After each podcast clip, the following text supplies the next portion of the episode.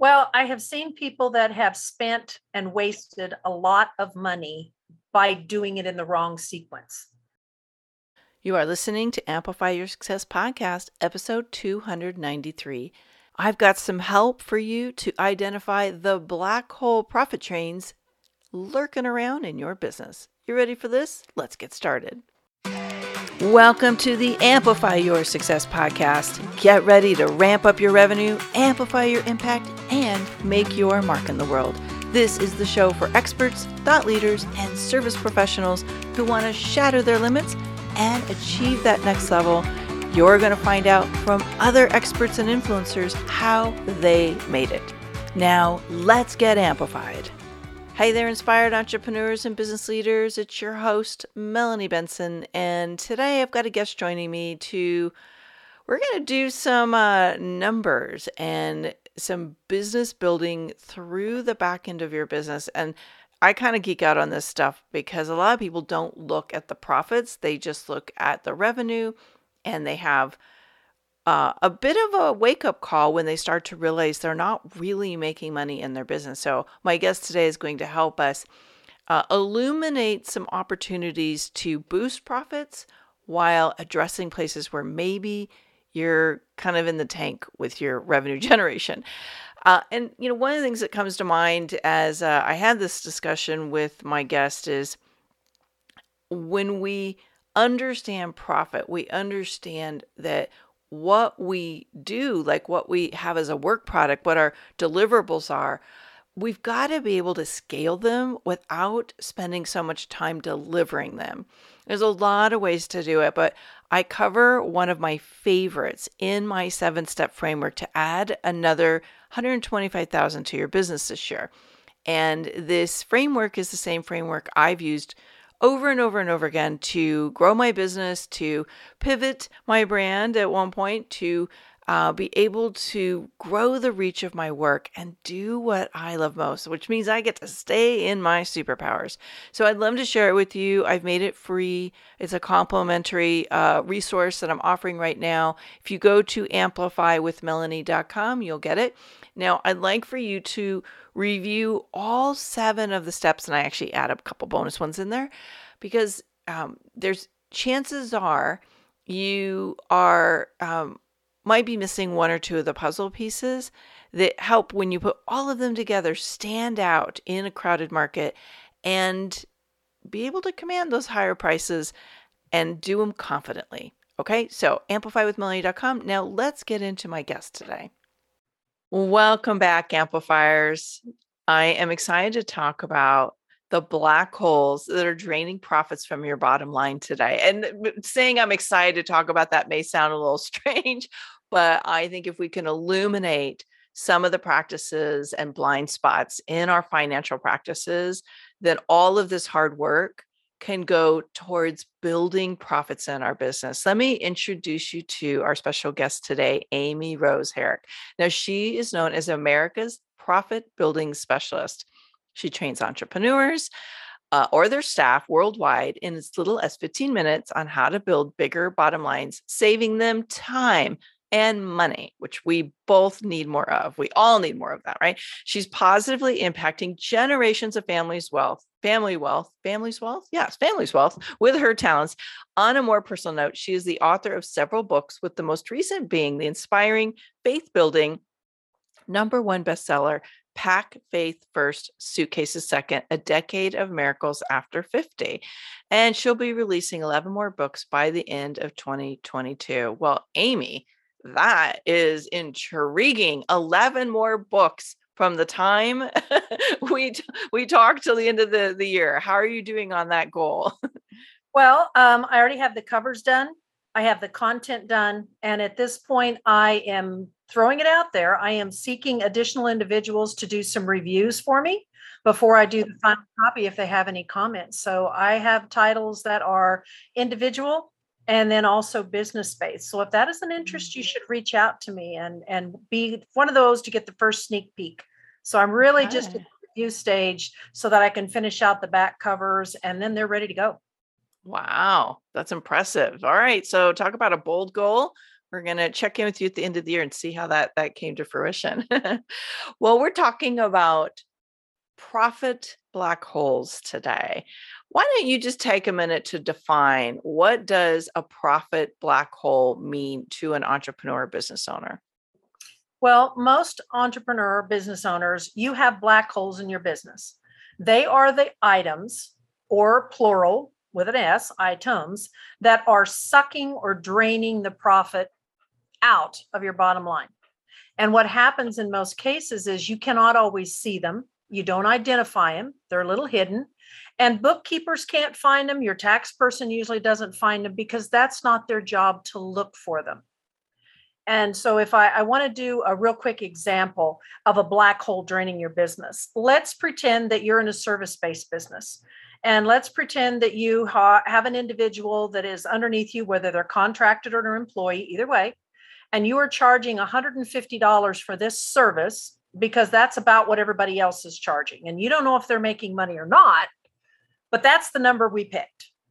Well, I go back and if I look back at the true cost of an employee or providing the service, we did this with one not too long ago. We discovered when you go through the various layers, there were some layers they were missing, and it really cost us $198 to provide it.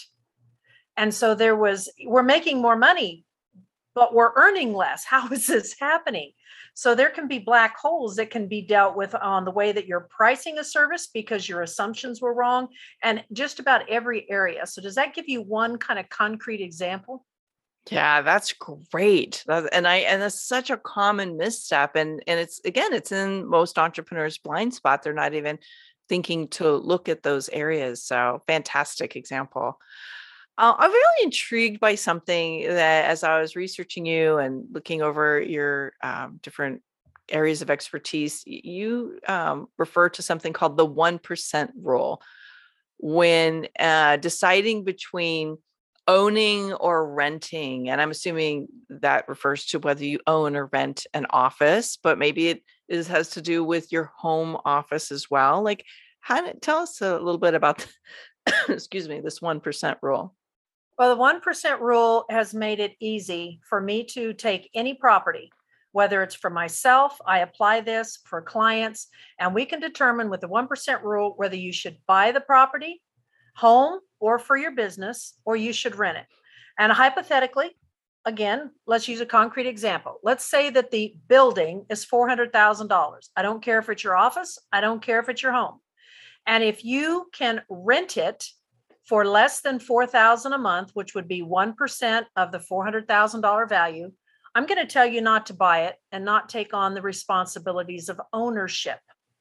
Because when i look at ownership of that property not only do we have usually principal and interest payments which everybody thinks of you've got casualty insurance but what's killer for most of those transactions is the maintenance and upkeep I really want people to build into their budget somewhere between three and 5% of the value of the property. And on a $400,000 property, you're talking about 12 to $20,000 on maintenance. And if you bought a fixer upper because you thought you were going to save money, I'm going to tell you we may need as much as 10% for a couple of years. And it can take that ownership equation and completely blow it out of the water and that has made it very easy. And for those of you who are, are, you know if you happen to be watching this and you'll see my background i live in the caribbean. I have lived here almost 11 years. I have not been able to make home ownership workable for me because i cannot buy a property for what i can rent it for. So why do i want on the hook for all of the repairs the maintenance not upgrading? And when you start adding these numbers up any property you can look at it and say, oh, I think I want to move into that. How much can you rent a similar property for in that neighborhood versus what can you buy it?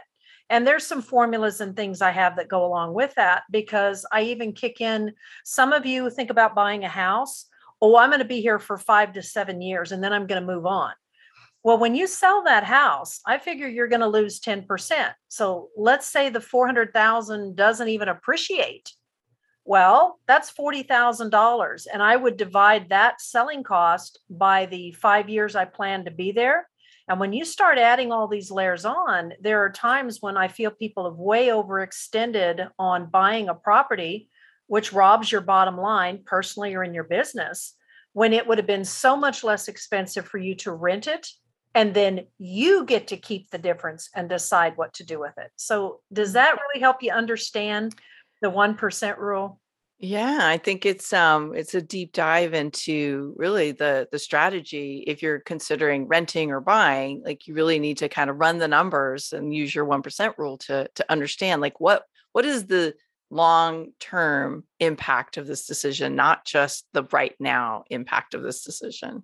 Yeah, and can I tag on to that my rule of 10? Okay, now, I was going to ask you about your rule of 10, so right, sure. Well, because the two things really kind of go hand in hand. Now, let's pretend that when I've done my numbers, I have determined that I can save $10,000 a year by renting versus buying an identical property. So that's 10 grand. Not going to talk about taxes, appreciation. We're talking about the 10 grand difference. Well, if I take that $10,000 and I forecast that out 10 years, that's a $100,000 difference to my bottom line. That's huge.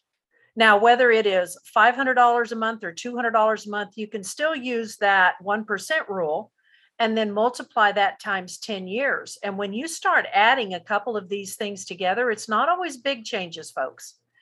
It really can have a huge impact on what your financial future looks like and what your resources are you have to work with. What are I'm really curious about this rule of 10 and I'm wondering, you know, cuz entrepreneurs are making changes all the time. Uh-huh. And normally they're they're evaluating the change to uh, adding you know different offerings or maybe changing their brand positioning does that play out in any other way like on other types of changes on of the business they may be considering Oh, absolutely. We just went through this one here the other day because I've also trained my staff on this to look at things. There was a particular program that we were looking at picking up, and we had the choice of doing it monthly, which is common. We had the choice of paying for it annually, and you usually get, you know, one or two months free or a discount. There was also a three year option. You know, that's a little different. And then there was what's called the lifetime option. And so, in looking at the different ones and forecasting, you know, realistically, how long are we going to use this tool? And we looked at it and said, yeah, something better may come out, but you know, this really does so much and more than we've got room to grow with this tool.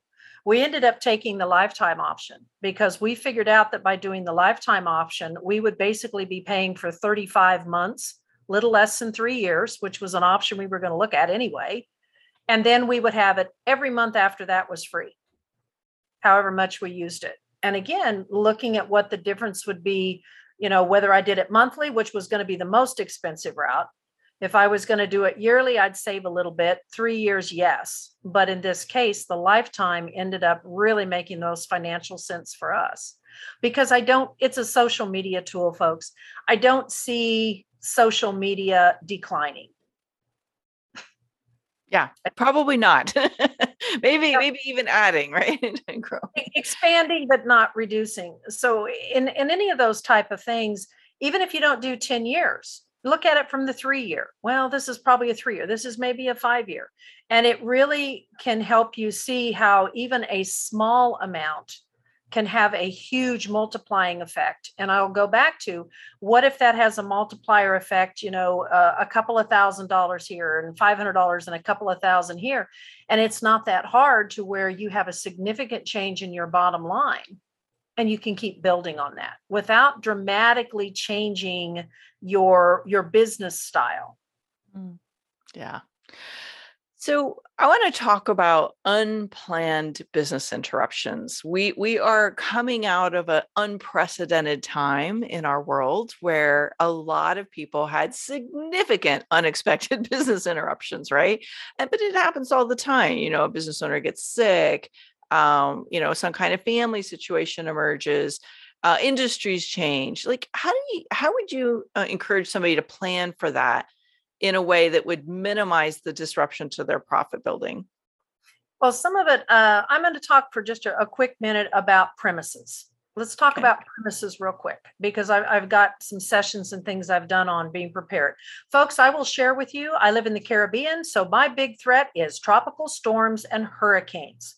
Uh, we also have power interruption issues all the time. And if somebody hits the pole, I can lose my cell service. So I have to really live with site based problems. I look at businesses and go through and say, all right, I just went five days without water. This was not by choice, it was because stuff happened. All right. What is your backup plan? So if you have a business or you have a location you're operating out of, and I turn your water off for five days, what's your backup plan? Do you have any water on premises? Do you how are you going to flush your toilets? How are you going to wash your hands? Do you have sanitizer? And for some people, a site based, you may just have a box with a checklist of to get by so I don't have to close my doors and I can keep operating. What do I need to have? What if I don't have electrical because of storm damage? And it's not just hurricanes, it's not just COVID. Folks, we have thunderstorms, ice storms, snowstorms, wildfires, floods. Shall I pick another one? That it happens.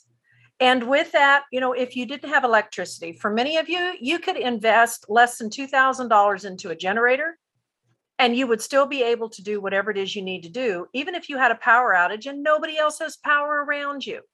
So some of it you start with your site based. And then beyond the site base, I take it a step further of what about your suppliers? Your suppliers can interrupt your business. We've seen that. Uh, we had one individual here, unprecedented. Their business here, their business on St. Thomas, and their business on Florida all happened to be hit by the same two Cat 5 hurricanes that went through here, different locations. Their suppliers were primarily based in those areas.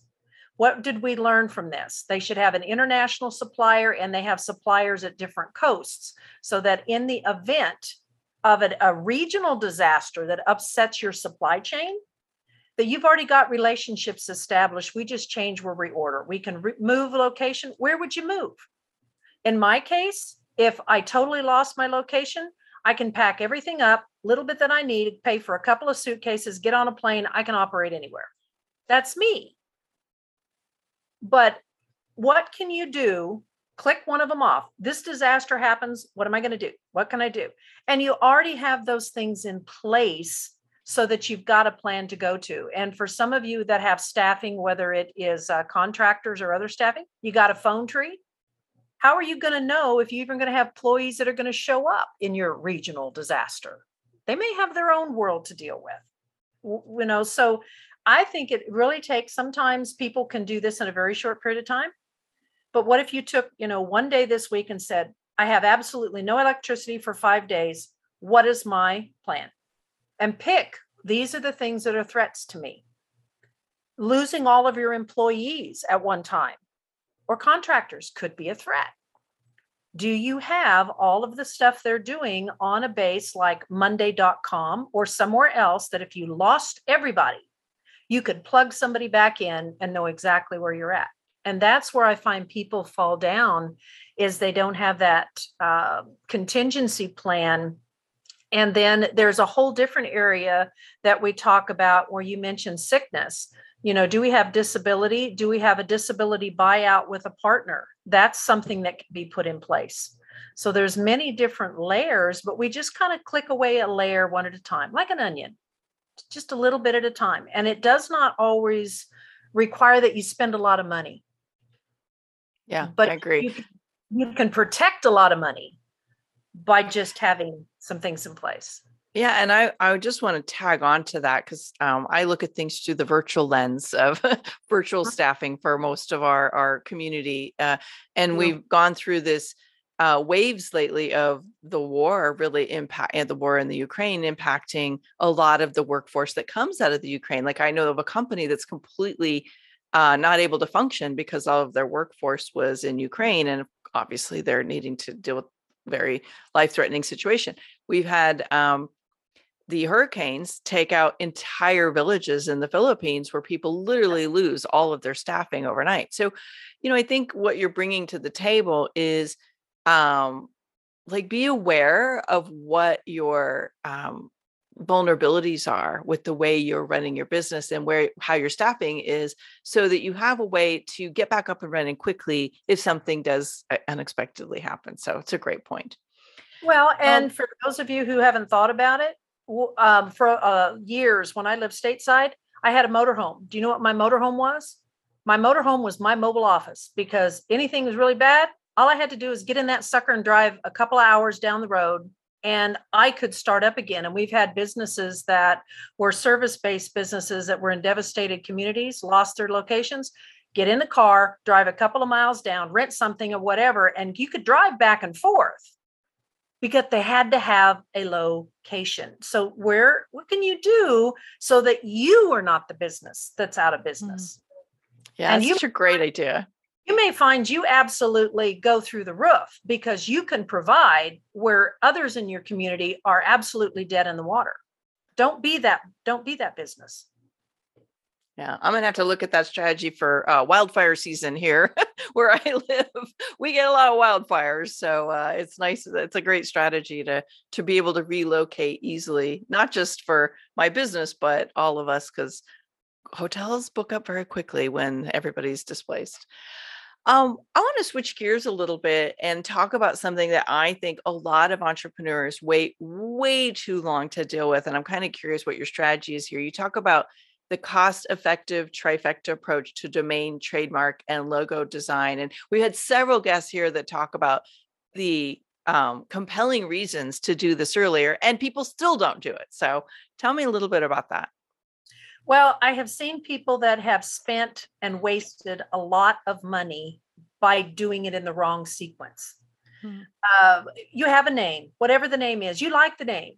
The first step is always to look at the name. And in your case, Melanie, you know, a podcast. If you are thinking mm-hmm. of expanding it to be a podcast, a blog, a YouTube channel, whatever it is, search first to see if the name exists. If the name doesn't exist, do you want to deviate it a little bit? Sometimes you can, but I'm going to caution you look at the other company or person who is using that name. If it is a topic that would be, how do I say this kindly, offensive or totally unrelated from anything you want associated with, find another name.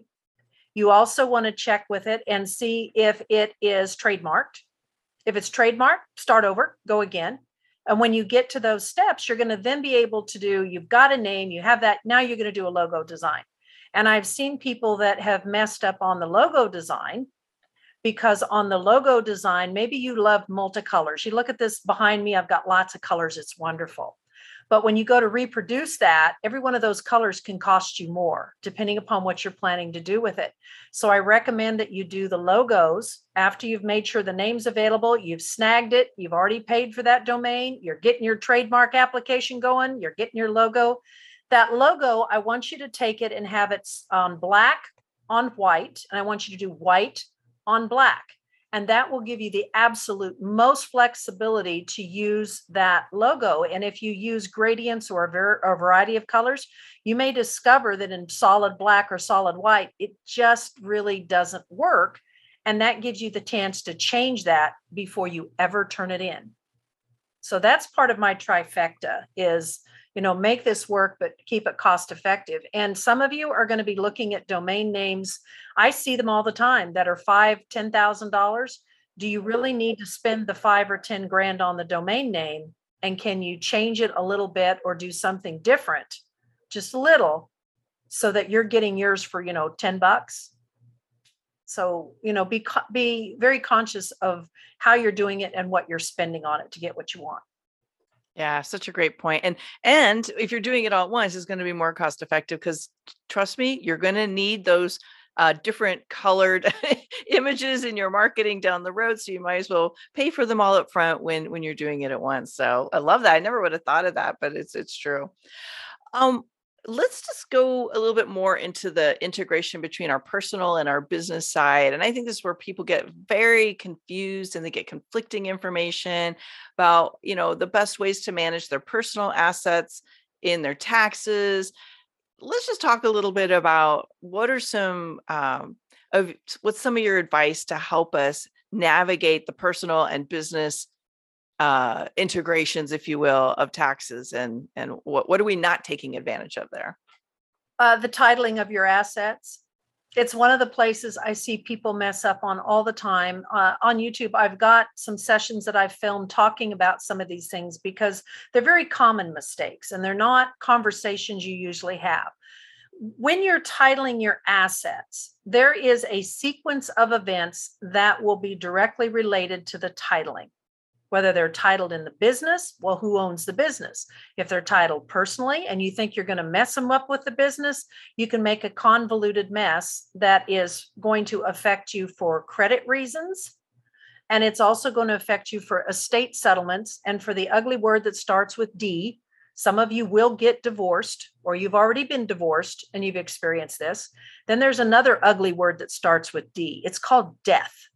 I, I feel strongly that I am going to die. I am pretty comfortable that that's going to happen. I think it's going to happen to everybody that I know. It's happened to lots of people I know.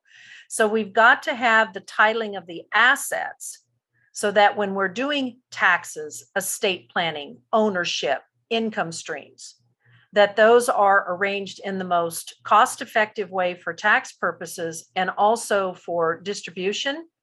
And when I want to sell my business, because I believe every business should be sellable every day of the year, don't tell me it's not possible. Uh, I had three things hit me at once. I decided to sell my business on a Sunday over the ocean, flying in a plane to two of the crises and I decided to sell it. And I had a check in my hand Saturday, and the contract was signed and done because my business was sellable every day of the year. So can yours be.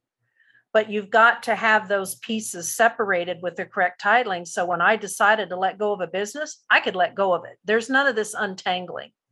And some of you, I think, are messing up on the titling of your assets because you have highly appreciated assets, whether it's your business, rental properties, something else and you are structuring those assets to make sure that you pay the most taxes possible when you sell instead of paying no tax no capital gains taxes and getting tax deductions.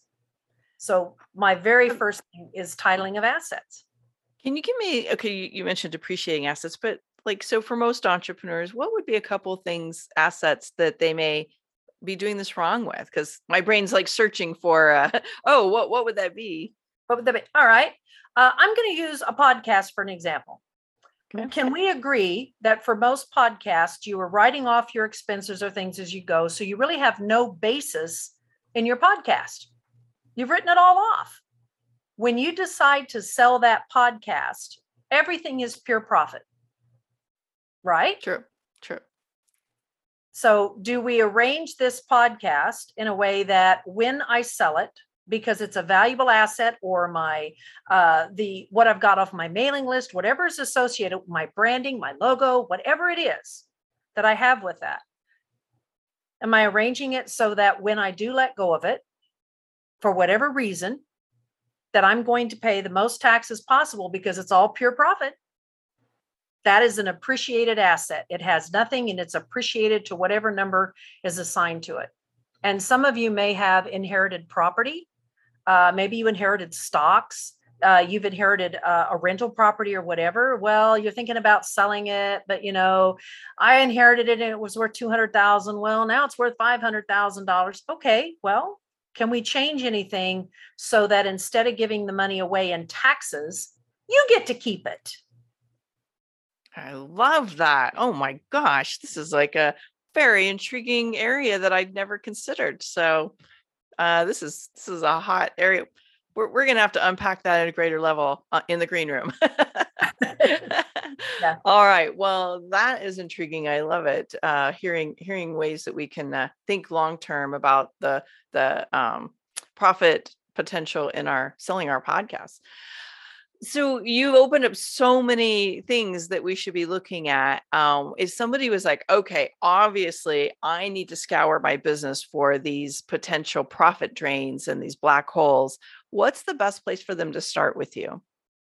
Well one of the things that they can do is i have got a free digital book uh, that is at thesecretprofits.com folks it'll also be in the show show notes so if you can't write it down don't worry about it and in it i have put seven I will call them low hanging fruit that is very easy where anybody could really flip your bottom line. I would say anywhere from 10 to $100,000. And intriguing. It, it, goes back to you, you go in different areas. Pick a little bit here, pick a little bit here. And then I have much more available than that on individual courses and consulting. But just those low hanging fruit is to help open your eyes to so many things that you don't even think of. Because when you're in the midst of um, running your business and working in your business, sometimes it's really hard for you to step out of it to work on the business with a perspective that isn't yours. You mm-hmm. sometimes need someone else to look at it and go, "Oh, I you could do so and so." And we all do this. You walk in someone's house, you walk in a, a restaurant or whatever and go, "You know, if they only did so and so." but they can't always do it themselves because you're just so used to it. Yeah. Okay. So the secretprofits.com to get Amy's free digital book. Again, we will link that up in the show notes for you because if you're if you're not really looking at this part of your business, I think it's a really um, vital piece of profit building is to also look at profit savings. Like where where are you not putting time and attention into uh, optimizing your profit levels. So I'm so glad you brought these things up.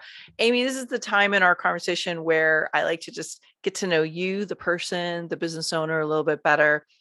Uh, I'm very curious to hear how you're going to answer these things. Uh, what is the boldest thing you've ever done to amplify the profits of your own business and maybe even the growth of your own business? The boldest thing I ever did. The boldest thing I ever did was watched a presentation and looked at it and said, I need that. I could do that. And took out my checkbook, so to speak. It was credit cards. And I put over, um, let's just say that it was more than five figures and said, yes, this, I believe that I will be able to leverage this into much more. I need that. I need that training. I need that support. I need those tools. I need uh, I need that lion to follow because that lion can give me not only the wisdom, the knowledge, um, the processes that I don't have, but they can help me build the future. So that was probably one of the boldest with and if you think five figures to me doesn't mean much, you're wrong. It means just as much to me as five figures means to you. Yeah. Then I did it and then I wrote a check again, so to speak, for an identical amount less than 12 months later for another area. Mm. If you're and, not willing to put it in your business, how why do you expect other people to put it in? There you go. That is what I tell my clients all the time. If you're not investing at the highest level that you expect a client to invest in you, it's very hard energetically to stand in congruence and ask for that. Like there, there will always be an energetic just disconnect. I'm so glad you said that. So I'm just curious, just to take that one step deeper. It sounds like you've implied that it was a really good return on investment. It was has, it? It has been an extremely good investment because, uh, you know, it goes back to time and money, folks.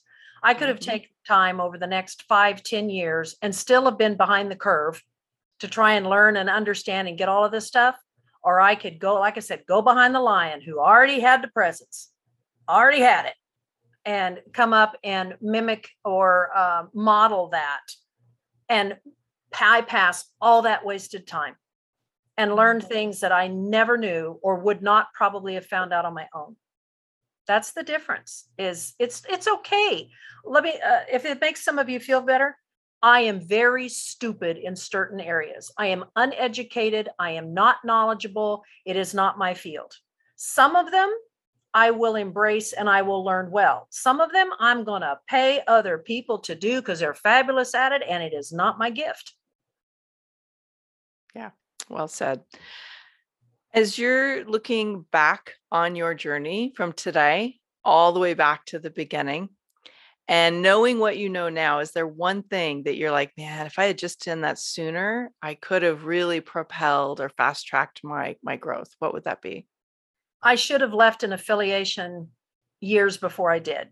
Um, mm. there was an affiliation because of the the practice and the consulting and the things that I have done for many many years that held me back there were things that you were not allowed to do when it came to technology Um, you were not allowed to gather references or accolades, um, anything like that. Endorsements. Oh my gosh, that was just like horrible that anybody would know you were good at it.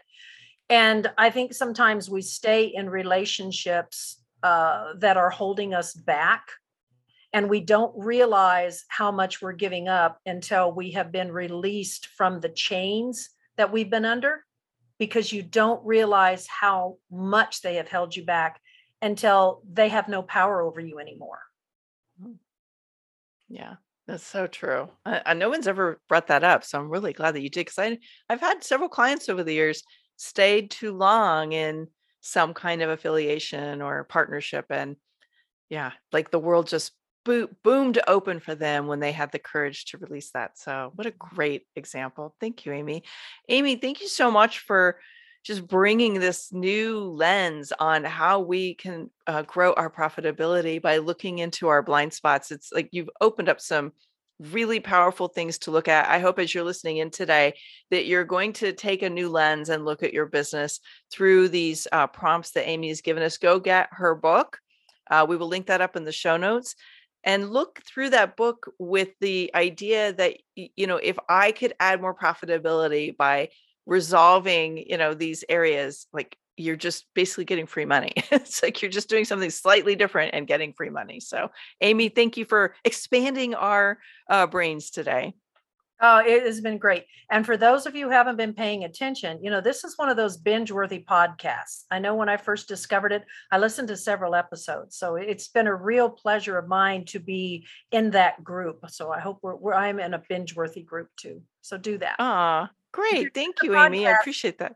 If you're new to the podcast, you really should look back over some of those episodes. There's some phenomenal nuggets of gold in there that really could um, leap your business in so many ways. I encourage you to do that.